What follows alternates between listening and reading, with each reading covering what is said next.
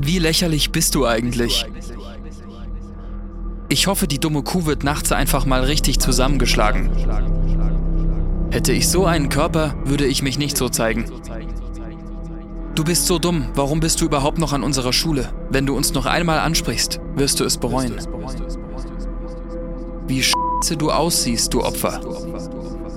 Schwing deinen fetten Arsch aus dem Chat und hau endlich ab. Hier stinkt alles, wenn du online bist. Ich hoffe, sie sieht das hier und überlegt es sich zweimal, ob sie anderen die Luft zum Atmen raubt. Oder endlich einfach aufhört zu atmen. Die will eh keiner. Hahaha. Wie lächerlich bist du eigentlich? So ein Körper, wie scheiße du aussiehst, du Opfer. Hi, ich bin Jolina. Und ich bin Sibi. Und wir sprechen heute über Cybermobbing. Wir sind heute nämlich ganz bewusst mal anders in die Folge von Ich und Wir, dem Jugendpodcast von SOS Kinderdorf, eingestiegen, weil da nämlich ganz schön viel los ist da draußen im Netz. Kommentare wie diese erscheinen täglich auf den verschiedensten Plattformen und Messenger-Diensten. Und die können echt ganz schön verletzend sein. Über Mobbing generell haben wir ja hier schon recht detailliert in unserem Podcast gesprochen. Diese Folge findet ihr auch hier bei uns. Heute sprechen wir vor allem aber über zwei Sonderformen, nämlich über das Cybermobbing und über das Mobbing durch Autoritäten, also zum Beispiel Lehrkräfte oder Trainer oder so etwas. Was das genau ist, welche Unterschiede es zwischen dem analogen Mobbing und dem Cybermobbing gibt und wie ihr euch emotional und sogar auch rechtlich schützen könnt, das wird uns alles Lukas Pohland erklären. Er ist Deutschlands jüngster Experte für Cybermobbing und war selbst betroffen.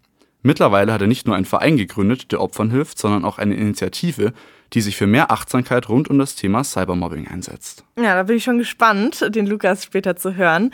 Ganz kurz noch zum Cybermobbing. Also das kann, wie das analoge Mobbing, ganz unterschiedliche Formen haben. Und eine Extremform davon ist die Verleumdung. Also da werden absichtlich und gezielt falsche Behauptungen verbreitet, um die betroffene Person zu zerstören. Unserem Gast ist genau das passiert und das hat ganz, ganz lange Zeit ihr Leben wirklich negativ beeinflusst. Aber das kann sie uns später dann genauer selbst erzählen.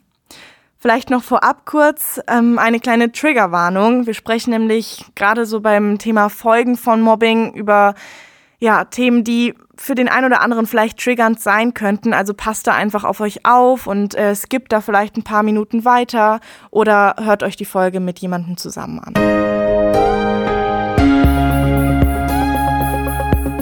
Bevor wir heute zu unseren ganz tollen Gästen kommen, wollen wir uns mal ein paar Zahlen anschauen, die echt sehr besorgniserregend sind.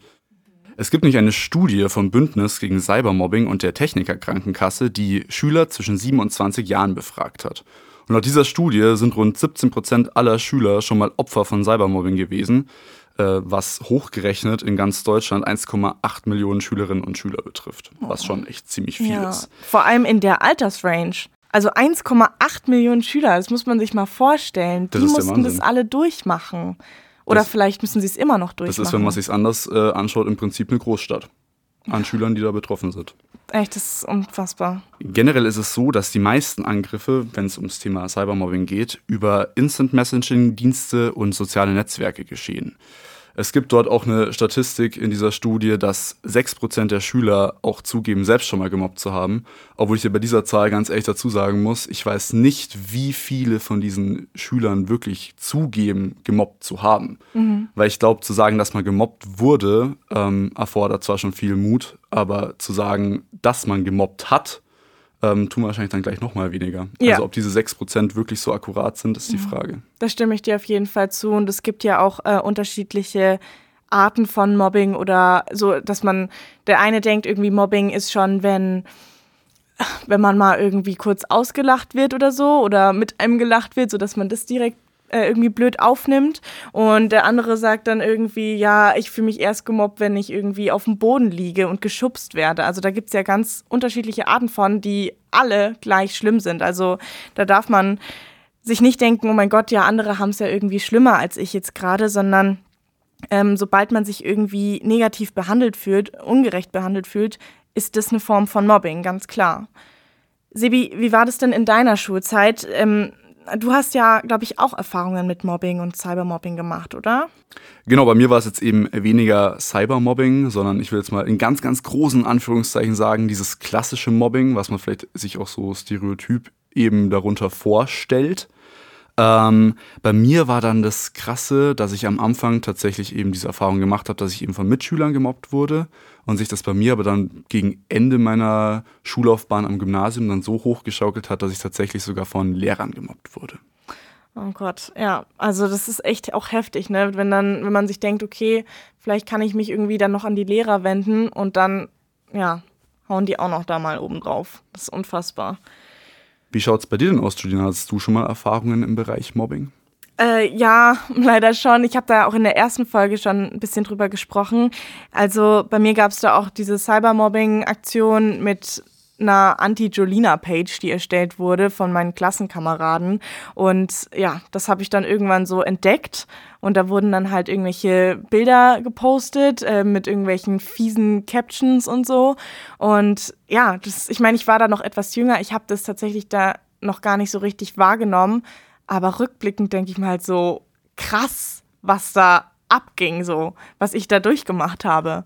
Waren es damals eigentlich einfach so öffentliche Bilder von dir, die du schon mal irgendwo gepostet hattest? Oder waren das dann auch irgendwie veränderte Fotos? Oder? Nee, das waren eher dann schon welche, die ich veröffentlicht hatte. Okay. Genau. Also ja, macht's ja nicht besser. Ja. Das ist ja auch nochmal eine Sache, die bei Cybermobbing oft so ist, dass eben Sachen auch nochmal krass verfälscht werden. Mhm. Und nicht eben nur die Captions, die ja obviously falsch waren, sondern dann auch vielleicht die Bilder irgendwie noch verunstaltet.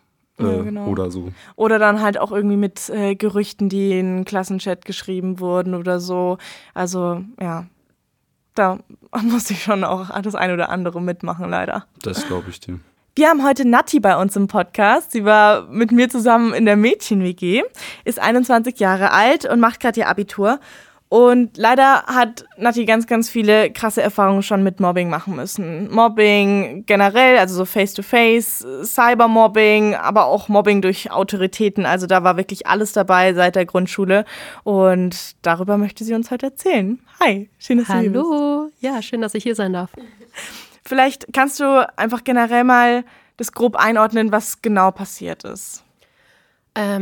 In meinem Leben ist sehr, sehr viel passiert. Also ich glaube, ich habe Mobbing auf sehr viele verschiedenen Stufen kennenlernen müssen tatsächlich.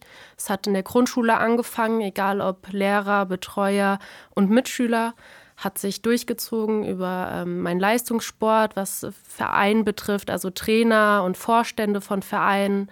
Das war ganz, ganz schlimm und ja, jetzt erst vor kurzem tatsächlich. Ich bin nach Deutschland gekommen, wollte mein Abitur machen und bin auf eine neue Schule gegangen, habe mich auf einen Neustart gefreut und da lief es eigentlich genauso weiter. Also erwachsene Mitschüler mittlerweile und auch Lehrer, ja, also auf verschiedene Art und Weisen, egal ob Cybermobbing, egal ob körperlich, egal ob verbal. Ich habe eigentlich alles erlebt, so mäßig. Ja. Oh Mann. Ja, das ist echt heftig. So, egal jetzt ob Mobbing oder Cybermobbing oder Mobbing von Autoritäten Bedrohungen, oder so. Bedrohungen, Stalker, alles, ja. Oh Gott. Ja, war eigentlich alles dabei.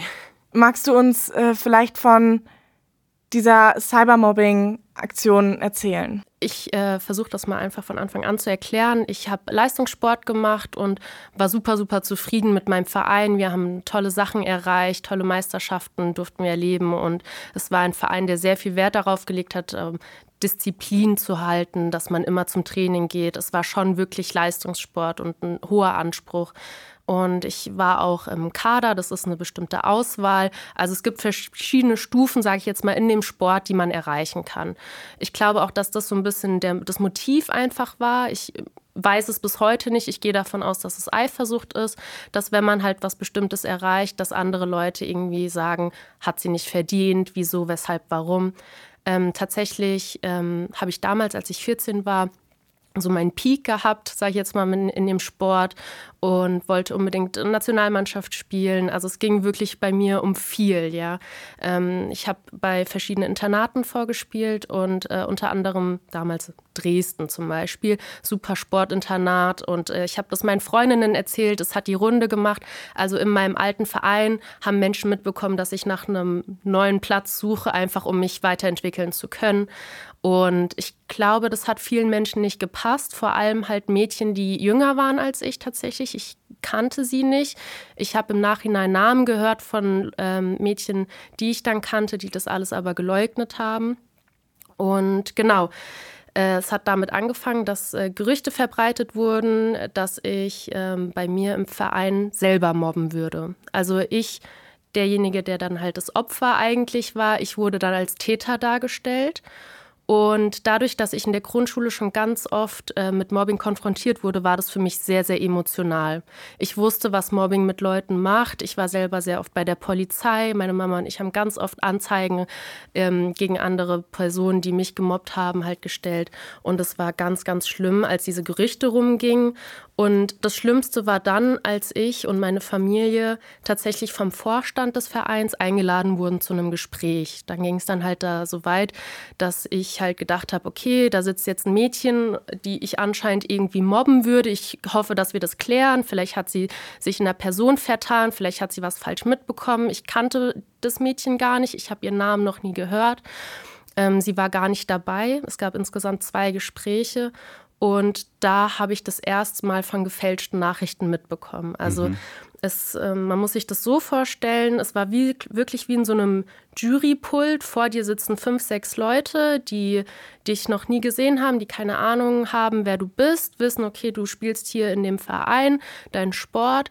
Und wir haben hier Blätter ausgedruckt von WhatsApp-Nachrichten, wo wir sehen, da oben steht dein Name, Natalie, da ist das Profilbild, was ich halt auch wirklich hatte als mein Profilbild. Und da waren Nachrichten von Beleidigungen bis Drohungen bis ich werde dich fertig machen, tralala. Und du kanntest das Mädchen nicht mal? Ich kannte das Mädchen nicht mehr. Ich wusste, dass sie eine Tochter von einem Trainer ist, der in dem Verein tätig war. Oh tatsächlich. Je. Im Nachhinein habe ich, das ist wirklich traurig, dass man sowas immer nur im Nachhinein erfährt, ne? Aber im Nachhinein ist mir wirklich erst klar geworden, was da noch alles hinter gesteckt hat, glaube ich einfach. Und es ist schwierig. Ich weiß bis heute noch, wie die Räume aussahen, diese 2 verschiedenen, als ich da saß. Ich war 14. Ich weiß noch ganz genau, wie diese Menschen aussahen, die da vorne saßen, die mir Fragen gestellt haben, was ich denn in meinem Leben für Hobbys habe, dass ich hier andere mobben würde, vor allem Jüngere. Im Nachhinein habe ich erfahren, dass, also in dem Sport gibt es verschiedene Positionen. Ja, also ich habe sogar erfahren, dass das kleine Mädchen dieselbe Position spielte wie ich damals. Oh, okay. Und da ist es für mich erst so klar geworden, okay, da muss es irgendwie wirklich, ob das jetzt Neid war oder irgendwas anderes war. Ich weiß nicht, ob das auch mit der Mädchen-WG zu tun hatte, ja. Mhm. Was auch immer, ob man es mir nicht gegönnt hat. Aber tatsächlich war das Schlimmste für mich, dass ich diese Nachrichten selber nie sehen durfte. Es wurden Teile vorgelesen. Ich durfte die Papiere, die der Vorstand da bei sich hatte, durfte ich nie sehen. Mir wurde verboten, Kontakt zu dem Mädchen aufzunehmen tatsächlich, weil das war der erste Impuls von meiner Mutter. Mhm. Lass uns doch zu dem Mädchen nach Hause fahren, lass uns doch mit ihr reden. Mhm. Wurde uns verboten. Also die haben auch mit Anzeige gedroht, dass ich irgendwie dass ich Abstand nehmen muss und so weiter und so fort. Und wie alt warst du da? 13, 14. Also es war kurz vor meinem 15. Geburtstag, das weiß ich nämlich noch. Dann war das Schlimmste eigentlich dabei, dass dieses Internat, wo ich hin wollte und ich schon eine Zusage hatte, davon mitbekommen hat, ja, was in dem Verein passiert ist. Weil die Vorstände oder der Trainer, irgendeiner dort angerufen haben muss, wie auch immer, sie sich informiert haben. Und ich habe 2 Tage vor meinem 15. Geburtstag, müsste das gewesen sein, 2, einen Tag irgendwie so, einen Anruf bekommen von dem Internat, dass sie nichts mit Mobbern zu tun haben möchten, dass sie sowas nicht dulden auf ihrer Schule und dass das ein gewaltfreier Raum sein soll und dass sie ihre Sportler schützen wollen und dass sowas absolut nicht geht. Und dann waren die wahrscheinlich auch nicht bereit, ein Gespräch mit dir absolut zu führen darüber. Man muss ja vielleicht dazu sagen, dass die Intention von dieser Schule, was du jetzt gerade gesagt hast, die richtige ist. Ja, also vollkommen, Mobbing, gerade in eben so Sportorganisationen, ist ja furchtbar, ja, weil es eben immer dieser innere Kern ist. Aber quasi, und auch so das, was du von deinem Gespräch jetzt schon erzählt hast, auch wenn du später noch gerne mehr dazu erzählen darfst, es ist ja im Prinzip, könnte man sagen, du warst quasi im Prinzip gar nicht fähig, obwohl es dieses Gespräch jetzt in Anführungszeichen gab, irgendwas dagegen zu machen. Das war ja, also es war quasi gar nicht eine Anklage, es war das Urteil, wenn wir ehrlich sind. Und genau das war das Schlimmste. Du konntest dich nicht rechtfertigen. Ich Und ich saß auch vor den Leuten und habe denen auch erzählt von meiner Erfahrung aus der Grundschule, dass ich selber schon Mobbingopfer war, dass ich selber schon bei der Polizei war, dass ich selber zu Hause mit meinen Eltern ganz viel darüber geredet habe und dass das für mich selber als Täter niemals in Frage kommt. Vor allem nicht ein jüngeres Mädchen, was ich nicht kenne, was mir noch nie was getan hat. Also das waren ganz viele gegensätzliche Dinge.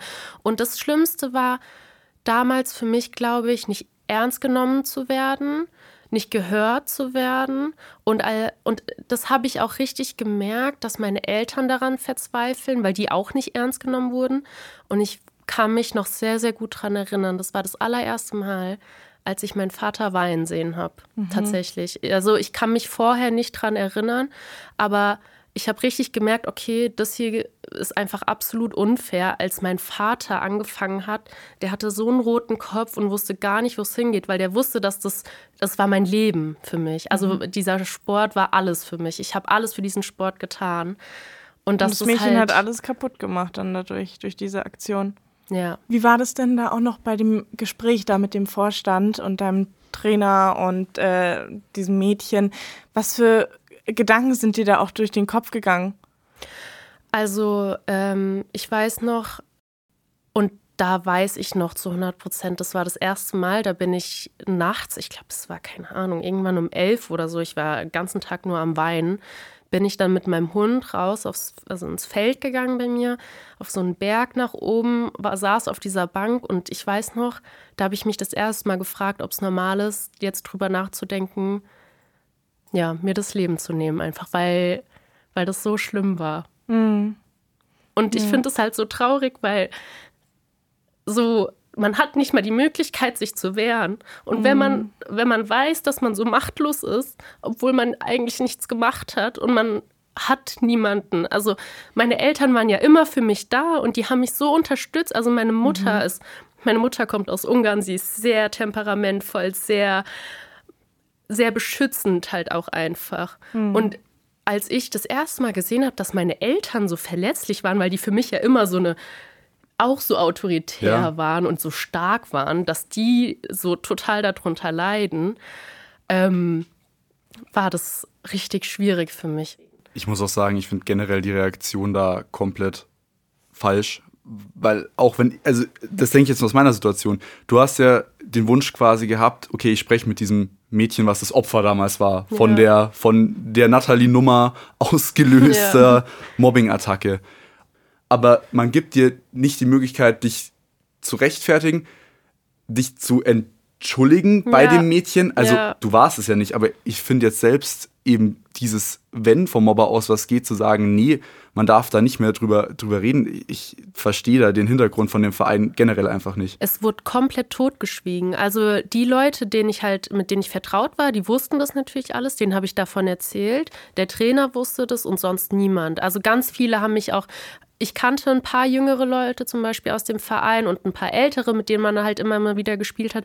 Aber sonst hat da nie einer von mitbekommen. Und am traurigsten finde ich es auch, dass ich mich sogar erst vor kurzem auf einem Geburtstag noch mit Mädchen von früher getroffen habe, mit Mädels, die mir dann auf einmal von nicht so schlimmen Erfahrungen, aber trotzdem von Bodyshaming bis was weiß ich hinüber aus dem Verein, von dem Trainer halt, erleben mussten, ja. Und das finde ich halt so krass, dass früher, also da hat keiner drüber geredet und jetzt im Nachhinein sagt jeder, oh mein Gott, stimmt, da habe ich auch was.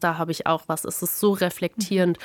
Und diese Konfrontation, dass man dem aus dem Weg geht, das finde ich so, so schade. Ja. Aber es ist im Prinzip ja das, was Autorität erklärt. Da ist jetzt egal, wer die Autorität ist. Es kann dein Lehrer sein, das kann dein Trainer sein, das kann dein Chef sein. Der hat eben leider diese Macht zu sagen, du bist jetzt hier nicht mehr im Verein. Ja. Gerade durch diese Macht haben die halt auch nochmal ganz verschiedene Möglichkeiten, ganz andere Möglichkeiten zu mobben. So, es kann auf diese direkte Art und Weise sein, dass man wirklich Dinge sagt, also jetzt so bodyshamed oder so oder wie das bei dir jetzt abgelaufen ist. Aber es kann halt auch indirekt passieren. So zum Beispiel bei mir im Turnverein, wo ich war, da wurde unsere ganz große Gruppe in zwei aufgeteilt. Die einen durften neue Elemente üben und weitermachen und konnten auch weiterkommen und so, sind auf die Wettkämpfe gegangen. Und die andere Gruppe, die wurde einfach so links liegen gelassen und mit denen wurde dann nicht mehr wirklich geübt, sondern nur immer so ein bisschen wiederholt, bla. So das, was man früher halt gemacht hat. Und wenn du dann in der Gruppe bist, dann denkst du dir auch so, hä? Was ist denn jetzt los? Geht's noch? Ich finde das, was du mit der Macht angesprochen hast, sehr, sehr gefährlich tatsächlich. Also ich freue mich, dass wir Lehrer haben, ich freue mich, dass wir Trainer haben. Die haben einen Sinn, die sind meistens sehr gut gebildet, ausgebildet in dem, was sie tun. Wo es bei mir aufhört tatsächlich ist es, wenn diese Macht natürlich halt ausgenutzt wird oder halt missbraucht wird.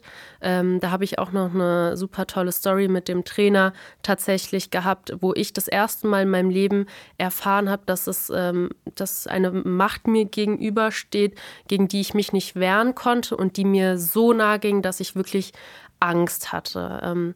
Jolina war sogar dabei tatsächlich. Ja. Jolina hat das alles miterfahren. Tatsächlich hat mein alter Verein, der mich rausgeschmissen hat, gegen einen Verein gespielt, in dem ich Freundinnen hatte, damals zu dem Zeitpunkt, für die ich dann angefeuert habe. Ich habe weder Beleidigungen von mir gelassen, noch Kommentare, die nicht gingen. Ich habe lediglich diesen Verein angefeuert. Und ich stand an der Stange vorne tatsächlich und irgendwann ist der Trainer von meinem alten Verein, habe ich dann gesehen, weggegangen. Tatsächlich, da gab es noch einen Co-Trainer, kann öfters mal passieren, wenn man mal vielleicht auf die Toilette will oder was ich so zu trinken holen will. Ich habe mir nichts dabei gedacht, bis ich auf jeden Fall irgendwann einen Körper an meinem Rücken gespürt habe tatsächlich und zwei Arme, die mich umringt haben und diese zwei Arme waren an den Seiten von mir, also der Körper hat mich sozusagen umsingelt. Vor mir war diese Stange, an der ich mich festgehalten habe, also so eine Art Geländer. Und merke nur, wie eine Stimme ganz dicht an meinem Ohr zu mir sagt, pass auf, für wen du hier anfeuerst.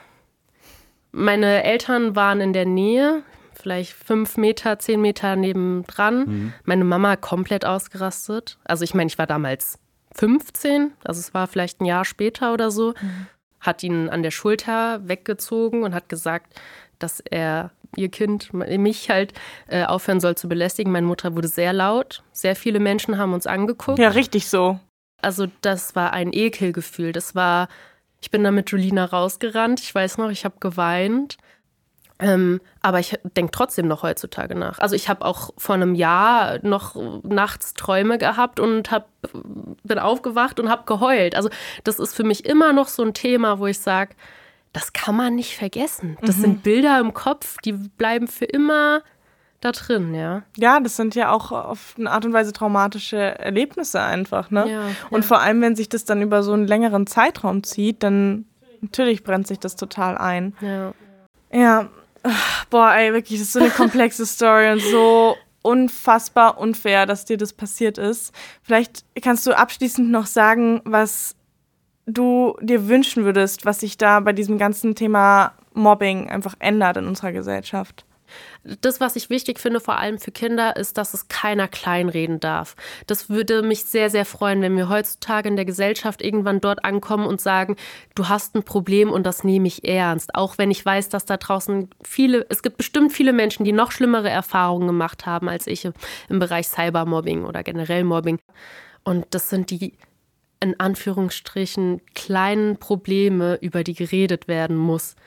Egal, ob du Opfer bist, egal ob du ein Täter bist, wenn du hörst, dass dein Kind ein Mobbing-Täter ist, dann frag es doch mal, wieso, weshalb, warum, was er dabei denkt, was er dabei fühlt. Nimm's ernst. Ja. Egal wie alt.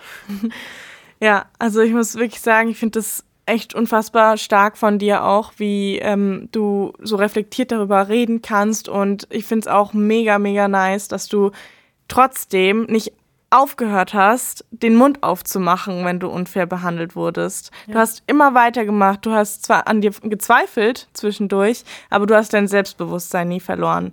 Und darauf kann man richtig, richtig stolz sein. Und bist jetzt sogar zu uns gekommen und kannst damit vielleicht sogar anderen helfen. Ich hoffe es, ich hoffe es.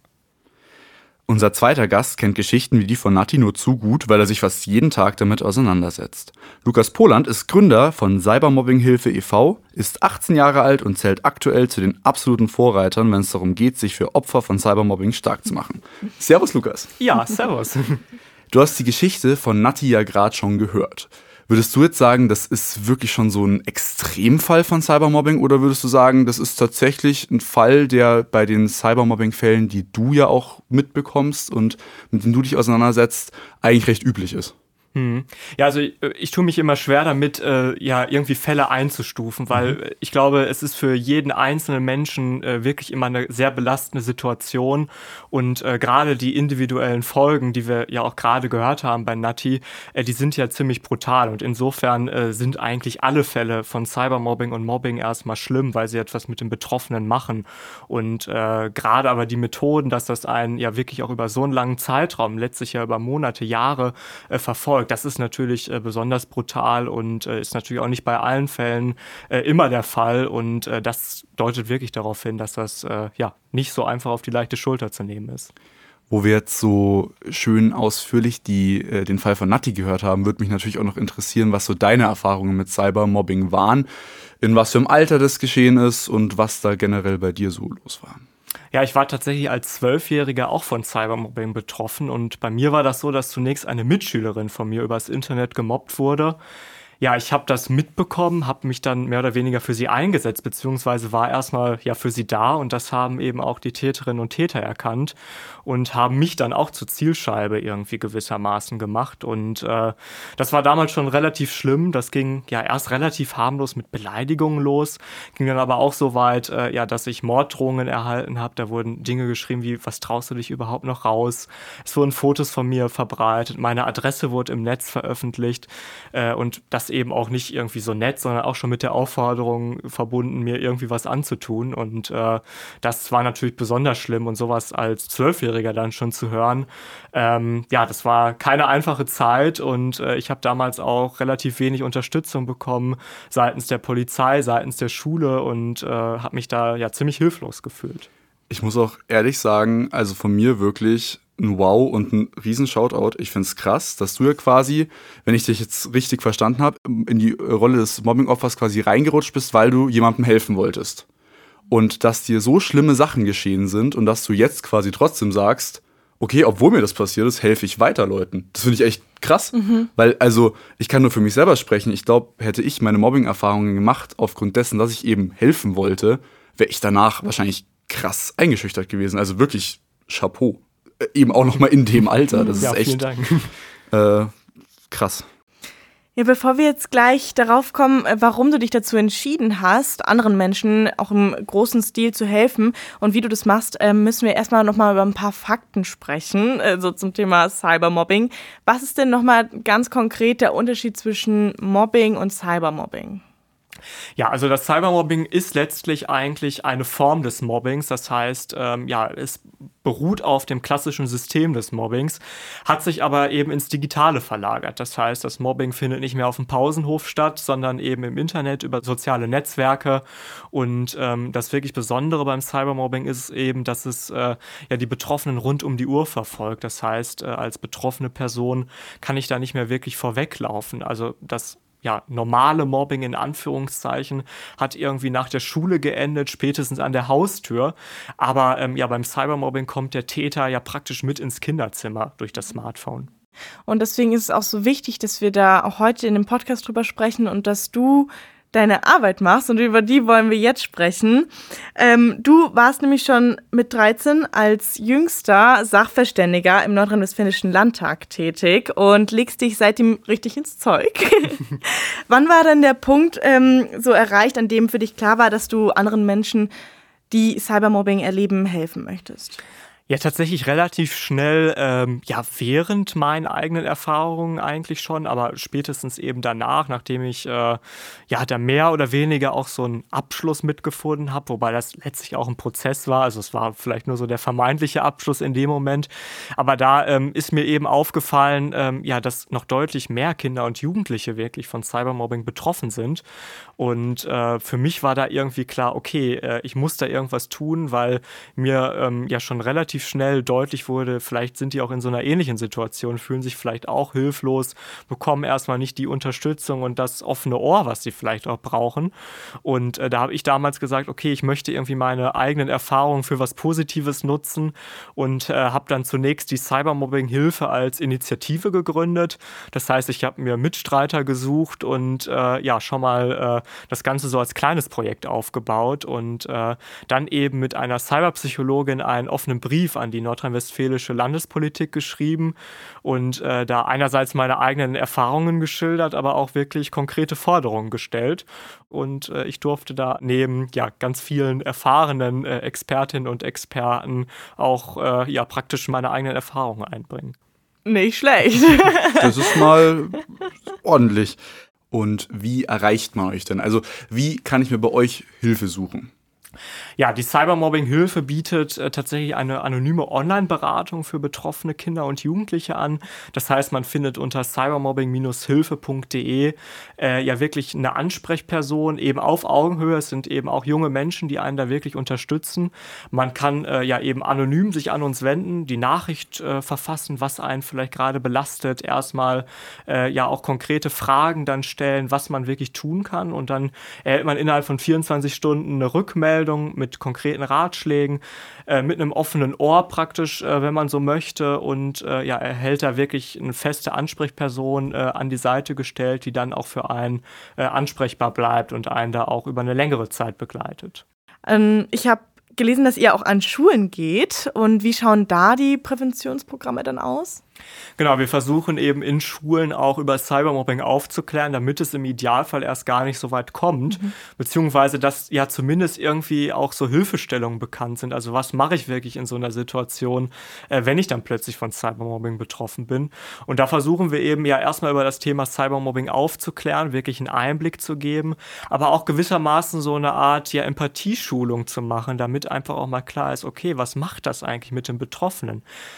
Wirklich 50% der Täterinnen und Täter bezeichnen Cybermobbing irgendwie als Streich, machen das aus Langeweile, und da zeigt sich mal, wie banal da diese Gründe sind, und da versuchen wir eben mit aufzuräumen und zu zeigen, okay, das ist für die Betroffenen aber eben alles andere als ein Spaß, und da muss dann eben auch wirklich ein Schuldbewusstsein vorhanden sein. Das ist echt gut, dass es auch so ein allumfassendes Programm einfach ist, ne? Also von Prävention bis dann letztendlich zu der Hilfe, wenn es zu Cybermobbing gekommen ist. Die Aufklärung geht da ja auch total weit. Einfach generell mehr Empathie und Miteinander, zwischenmenschliche Beziehungen. Wie baue ich die richtig auf? Was ist überhaupt Mobbing? Mich würde noch interessieren, was sind denn da so rechtliche Dinge, auf die man einen Anspruch hat? Ja, also in Deutschland ist es so, dass es keinen eigenen Cybermobbing-Straftatbestand gibt. Deshalb plädiere ich eigentlich auch dafür, so einen Straftatbestand in Deutschland einzuführen. Denn bislang wird Cybermobbing unter Straftatbestände wie Beleidigung, Verleumdung und Ähnliches erfasst. Die sind auch mit einer gewissen Strafe bedroht, aber wenn wir da nochmal so den Vergleich nehmen, wie hart trifft mich vielleicht so eine einmalige Beleidigung, weil mich jemand auf der Straße irgendwie blöd findet, dann finde ich das in der Situation natürlich auch überhaupt nicht toll. Aber es ist natürlich eine ganz andere Dimension, als wenn wir wirklich über so systematisches Mobbing oder auch Cybermobbing sprechen. Aber das ist auch ganz klar, Cybermobbing ist schon jetzt auch kein Spaß im juristischen Sinne, sondern kann auch Folgen nach sich ziehen. Und deshalb sollte es auch da nicht auf die leichte Schulter genommen werden. Weil Cybermobbing eben auch so schlimme Folgen haben kann und auch das Mobbing so face-to-face, jede Art von Mobbing. Vielleicht kannst du auch noch mal aus deiner Perspektive das so ein bisschen was dazu sagen, was es für Folgen gibt, weil du ja auch mit vielen Betroffenen sprichst. Ja, Cybermobbing hat für die Betroffenen wirklich ziemlich dramatische Folgen. Das heißt, erstmal kann man sagen, es geht kaum spurlos an jemanden vorbei. Man hat natürlich immer in der Situation Gefühle, die von Trauer über Wut bis hin zu ganz unterschiedlichsten Gefühlen reichen kann. Es geht aber eben sogar so weit, dass Betroffene Ängste entwickeln, Phobien entwickeln, also Schulängste zum Beispiel oder Ähnliches, dass sie Depressionen entwickeln, Essstörungen oder Ähnliches, und geht eben sogar so weit, Studien zeigen, dass jeder 5. Betroffene von Cybermobbing schon mal Selbstmordgedanken hatte, und da ist es eben ganz wichtig, sich eben auch Hilfe zu suchen, mit anderen darüber ins Gespräch zu kommen und das eben nicht allein mit sich auszumachen. Mobbing kann wirklich, wirklich viele krasse, schwere Folgen haben. Und deswegen ist es auch so schade, dass wir jetzt schon öfter gehört haben, dass die Schulen da auch nicht mehr eingreifen und keine große Hilfe sind. Obwohl genau das der Ort ist, wo Cybermobbing ja auch irgendwo entsteht und wo aufgeklärt werden sollte. Gerade diese Klassendynamiken können ja ganz oft ziemlich, ungesund sein. Sebi, ich glaube, du hast da auch schon Erfahrungen mitgemacht, hast du ja vorhin erwähnt. Genau, da haben die Nati und ich tatsächlich recht viele Erfahrungen leider zu machen müssen. Bei mir ist es so, um mich ein bisschen kurz zu halten, dass ich ab einer gewissen Klasse einen Lehrer in Spanisch hatte, der sich irgendwie zur Aufgabe gemacht hat, mir das Leben so ein bisschen schwer zu machen. Und bei mir hat sich das tatsächlich ziemlich krass hochgesteigert. Es war so, dass am Anfang der Lehrer einfach teilweise blöde Kommentare zu meiner Aussprache oder so gemacht hat. Also ich sage jetzt mal noch irgendwas, was man mit Spanisch noch hat erklären können. Mhm. Und bis hin eben zu einer sehr schwierigen Phase in meinem Leben, wo damals meine Oma verstorben ist. Mir es generell schon sehr schlecht ging. Ich in der Schule schon wahnsinnig gestruggelt habe mit Hingehen und wie ich das Ganze auf die Reihe bekomme. Und bei mir war das so, dass ich zu der Zeit recht gerne so einen Totenkopfring getragen habe. Und mein Lehrer meinte dann, mich fragen zu müssen, ob ich eben meine tote Oma am Finger trage. Geht's und noch? Das war tatsächlich das der Tag, wo ich dann das allerletzte Mal am Gymnasium war und dann erstmal für 4 Monate das geskippt habe, weil ich das einfach nicht mehr ausgehalten habe. Wie war es bei dir denn, Nati?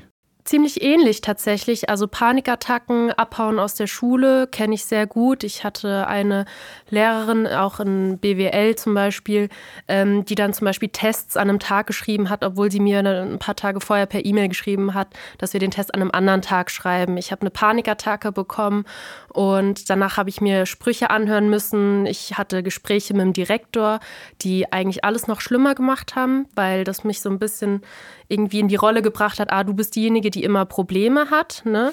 Das Schlimmste ist halt, dass das auch erst vor kurzem bei mir passiert ist. Erst letztens wurde ich körperlich von einer Mitschülerin angegangen. Lehrer haben es gesehen, Lehrer haben es mitbekommen. Ich habe direkt eine Panikattacke bekommen. Es wurde nichts gemacht. Ich bin zur Sozialarbeiterin, es gab ein Gespräch. Mir wurde weder geglaubt, noch gab es eine Konsequenz. Und das finde ich das Schlimmste eigentlich, heutzutage, dass man sagt, Mobbing findet nicht nur bei Kindern statt, es betrifft genauso erwachsene Menschen, es passiert nichts, es wird einfach weggeschoben, drüber hinweggeguckt und fertig, ja, weil es unangenehm ist. Dann die Frage an dich, Lukas, was glaubst du denn, könnten Lehrer denn gegen Mobbing in Schulen machen oder eben die Schulleiter oder wie hoch auch immer in der Schulhierarchie das gehen soll? Also es gibt natürlich nie Musterfahrpläne, aber es sollte trotzdem ja gewisse Ablaufpläne mehr oder weniger geben. Was kann eine Schule tun gegen Cybermobbing, gegen Mobbing? Wie geht man mit Täterinnen und Tätern um in solchen Fällen? Und das muss an jeder Schule wirklich feststehen und es muss eben auch feststehen, dass man für Betroffene ein offenes Ohr hat. Denn die aktuelle Situation ist irgendwie die, dass Betroffene eben ganz häufig von zu wenig Unterstützung berichten. Und ich glaube, einerseits passiert das immer auch aus Unwissenheit. Das heißt, viele Lehrkräfte wissen auch gar nicht so wirklich, wie sollen sie damit umgehen. Und auf der anderen Seite hat das aber teilweise sicherlich auch was damit zu tun, dass sie sich eben eventuell auch selbst daran beteiligen. Jetzt haben wir die Schule und andere Orte, so zum Beispiel den Verein wie bei der Nati, so als Entstehungsorte, sage ich mal, von Cybermobbing kennengelernt. Wo Cybermobbing dann aber quasi stattfindet, ist ja ein anderer Raum, nämlich die Social-Media-Plattformen und oder zum Beispiel Messenger-Dienste. Welche Rollen spielen denn diese sozialen Medien genau im Bereich von Cybermobbing? Ja, die sozialen Netzwerke spielen da natürlich eine immense Rolle das muss man ganz klar sagen. Letztlich wird jedes soziale Netzwerk auch für Cybermobbing genutzt. Es gab im letzten Jahr eine Sinus-Jugendumfrage und die hat eben gezeigt, dass letztlich genau die Netzwerke prozentual auch für Cybermobbing genutzt werden, wie sie eben auch von den Jugendlichen genutzt werden. Das heißt, diese Nutzungszahlen decken sich eigentlich mit der Verbreitung von Cybermobbing und da stehen eben Messenger-Dienste wie WhatsApp an erster Stelle und dann geht es eben auch weiter mit Diensten, die viele junge Menschen eben nutzen, wie Instagram, TikTok und ähnliches. Und die spielen da natürlich eine große Rolle, weil sie Cybermobbing letztlich auch so einfach, so Kinder leicht machen. In vielen Fällen bekommt man als Täterin oder Täter da ja sogar noch Zuspruch, also praktisch Applaus, sei es durch Likes, durch Mittäterinnen und Mittäter, die einfach mitmachen. Das ist sicherlich jährlich nochmal eine neue Form der Unterstützung letztlich auch für das Mobbing. Wir wollten auch nochmal genau wissen, was die großen Plattformen rund ums Thema Cybermobbing machen und wie sie damit umgehen. Und deshalb haben wir auch direkt bei Friedrich Ebers von TikTok Deutschland nachgefragt. Wir tolerieren kein Cybermobbing auf unserer Plattform. Also wir erlauben keine Sprache oder Verhaltensweisen, die andere Menschen demütigen oder bedrohen oder beleidigen. Und wir haben klare Regeln dafür, welche Inhalte man auf TikTok posten darf. Ja, das ist schon mal eine ganz wichtige Maßnahme. Das sind die sogenannten Community-Richtlinien. Und die gelten für alles und für jeden auf TikTok. Aber ich glaube, es ist auch ganz wichtig zu sagen, dass wir eben auch immer versuchen, unserer Community zusätzlich die Möglichkeit zu geben, sich selbst noch besser zu schützen und bevor es vielleicht zu Cybermobbing kommt, eben die Kontrolle über ihr TikTok-Erlebnis zu behalten. Zum Beispiel, ich kann auf TikTok selbst einstellen, wer mir Direktnachrichten schicken kann, wer mit mir Duets oder Stitches aufnehmen kann. Ich kann selbst einstellen, wer unter meinen Videos kommentieren soll, kann. Und ich kann einstellen, welche Wörter ich zum Beispiel auch nicht in meinen Kommentaren haben will.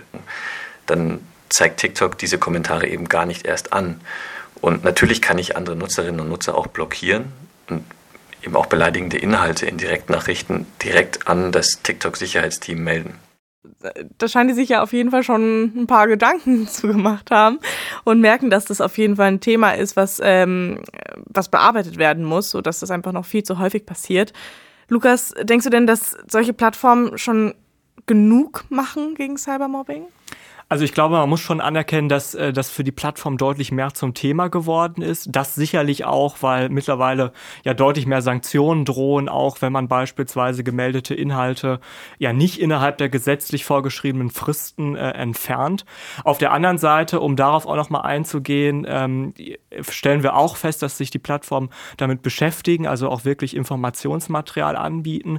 Was mich daran immer ein bisschen stört, ist diese Bereitstellung in so Sicherheitszentren. Denn ich weiß nicht, wie es euch geht, aber ich gucke da jetzt nicht unbedingt regelmäßig rein. Und da kann ich nicht so ganz nachvollziehen, warum man nicht die Möglichkeiten der eigenen Plattform deutlich mehr nutzt. Also warum man nicht regelmäßig TikToks beispielsweise zu dem Thema ausstrahlt, um so wirklich Präsenz zu schaffen und solche wichtigen Messages und Informationen nicht in irgendwelchen Zentren versteckt, die jetzt nur über so einen direkten Link aufrufbar sind. Um jetzt vielleicht nochmal auf die Kinder und Jugendlichen auch zurückzukommen, wie kann ich mich denn als gerade irgendwie Siebtklässler, Achtklässler vor Cybermobbing schützen? Also erstmal ist es immer ganz wichtig, darauf hinzuweisen, dass niemand das Recht hat, jemand anderen fertig zu machen. Es kann natürlich schützen, wenn man gewisse Inhalte, gerade sensible Inhalte, Fotos oder ähnliches, jetzt nicht öffentlich teilt, sondern vielleicht wirklich nur mit seinen engsten Freunden oder sich vorher überlegt, möchte man das jetzt wirklich posten und so einer großen Masse an Menschen zeigen. Solche Möglichkeiten können eben schützen, dass man regelmäßig guckt, wen habe ich eigentlich in meinen Abolisten, in meinen Freundeslisten und wer kann eben das sehen, was ich eigentlich poste. Okay, und wie ist es, wenn ich dann betroffen bin? Was wäre der erste Schritt? Ja, also ganz wichtig ist auf jeden Fall, wenn man betroffen ist, sich erstmal Hilfe zu suchen und darüber zu sprechen, denn das hilft wirklich und da gibt es eben auch keinen Musterweg. Also es ist eben wichtig, überhaupt mit jemandem darüber zu sprechen, der dann im Idealfall auch Verständnis zeigt. Das können die Eltern sein, das kann die beste Freundin oder der beste Freund sein, das können auch direkt Leute in der Schule sein oder eben auch Beratungsangebote, wie wir sie auch anbieten. Und auf der anderen Seite ist es dann eben auch ganz wichtig, Beweise von den Angriffen zu sichern, also beispielsweise Screenshots zu machen. Hilfreich kann auch sein, so eine Art Mobbing-Tagebuch zu führen, was einem eigentlich passiert, damit man halt hinterher einfach auch wirklich nachvollziehen kann, was da passiert ist, eben auch als Beweis, falls es zu einer Strafanzeige kommt. Okay, dann das sind auf jeden Fall schon gute Tipps, so gerade mit dem Reden und so, sich jemandem anvertrauen, verschiedenen Menschen anvertrauen, wenn man bei dem ersten auf taube Ohren stößt. Und wie kann ich denn helfen, wenn ich jetzt selber nicht betroffen bin, aber eine Person kenne in meinem Umfeld? Ja, da ist es eben ganz wichtig, auch dieses offene Ohr zu haben, Verständnis zu zeigen und das Ganze halt nicht abzutun. Denn für die betroffene Person ist diese Situation schon besonders schwierig. Zu fragen, soll ich dich vielleicht irgendwie begleiten, da irgendwie beispielsweise in der Schule mit einer Lehrkraft darüber zu sprechen oder soll ich dir dabei helfen, mit deinen Eltern darüber zu reden oder ähnliches. Also das ist eben ganz wichtig, da auch immer Unterstützung anzubieten und zu schauen, was hilft vielleicht der betroffenen Person gerade. Was wären denn abschließend so langfristige Lösungen und Ansätze, wie man Cybermobbing bekämpfen kann? Ja, also ich glaube, es muss sich ja in ganz vielen unterschiedlichen Bereichen einiges tun und da ist gerade die Schule, glaube ich, ein großer Anlaufpunkt. Wir brauchen da wirklich ja feste Strukturen, erstmal in der Prävention, also in der Aufklärung über Cybermobbing, dass schon deutlich mehr im Vorfeld unternommen werden muss.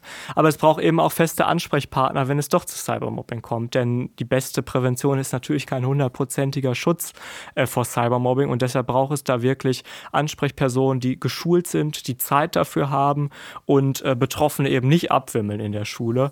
Und auf der anderen Seite muss sich eben auch politisch noch einiges tun. Ich hatte es angesprochen, ich fordere eben einen eigenen Cybermobbing-Straftatbestand, damit Cybermobbing auch wirklich Konsequenzen hat.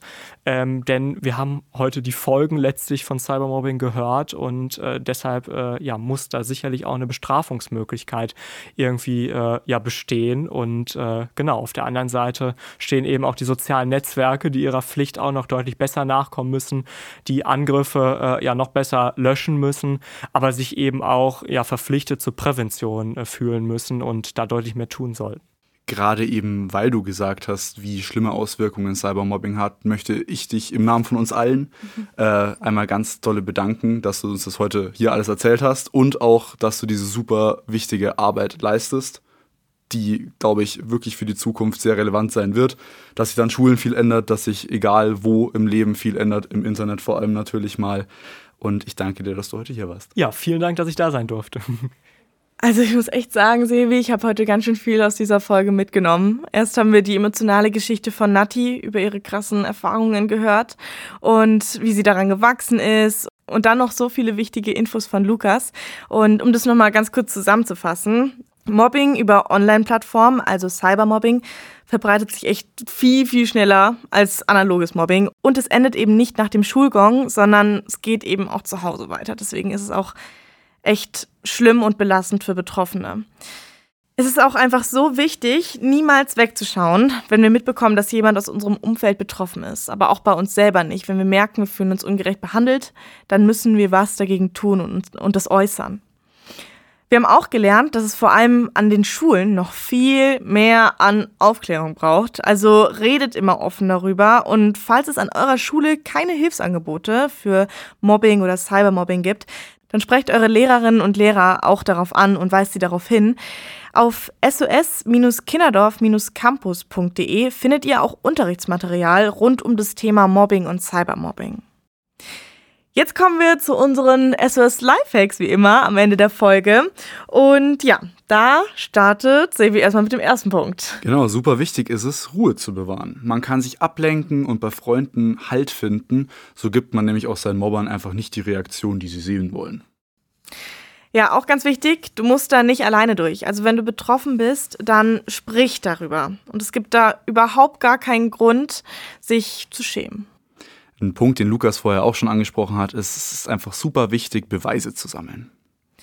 Schütze dich auch selbst. Also nachdem du die Angriffe dann dokumentiert hast, melde, lösche und blockiere die Profile und Inhalte, die dich verletzen. Setze auch für dich ganz klare Grenzen. Es geht nicht darum, dass du zurückbeleidigen sollst, wenn du deinem Mobber gegenüberstehst, aber man kann durchaus deutlich machen, was man will und was man nicht will. Und ganz wichtig zum Schluss: Bleib so, wie du bist. Niemand, wirklich niemand hat das Recht, dich zu beleidigen und auf dir rumzuhacken. Menschen sind einfach verschieden und das ist auch gut so.